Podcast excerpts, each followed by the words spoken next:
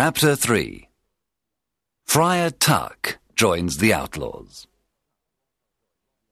Will Scarlet told Robin that a big, fat man lived in a cavern near a river in Sherwood Forest.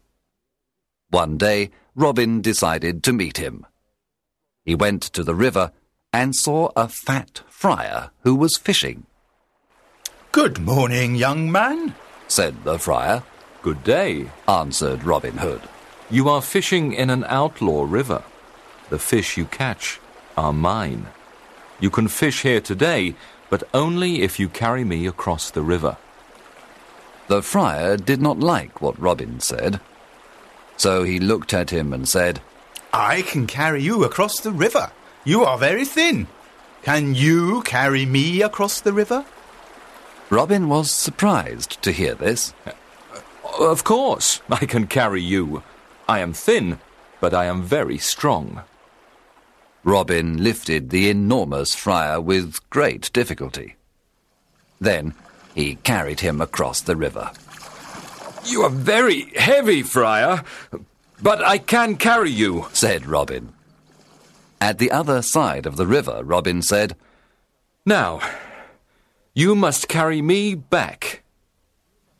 The friar started to carry Robin Hood across the river. But when they arrived at the middle of the river, the friar stopped.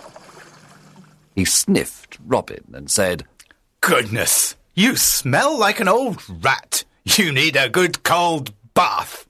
And so the friar threw Robin into the cold water. He laughed loudly and then pulled Robin to the river bank. Robin was angry at first. Then he smiled and said, You were right. I needed a bath. I feel better now.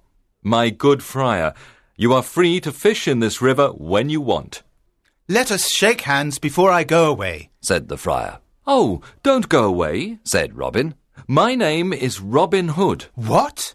You are Robin Hood? asked the friar. He was very surprised. Yes, come and live with me and my outlaws. We are all good, honest men. We take from the rich and give to the poor. We want a friar because we need the word of God. What is your name? I am Friar Michael Tuck of Fountains Abbey. I had a quarrel with my abbot. He was very greedy and rich.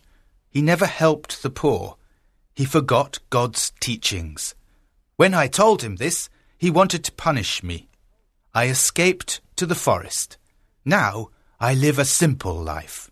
If you want to live a simple life and help the poor, then come to Sherwood Forest, said Robin. The two men shook hands and promised to be friends for life.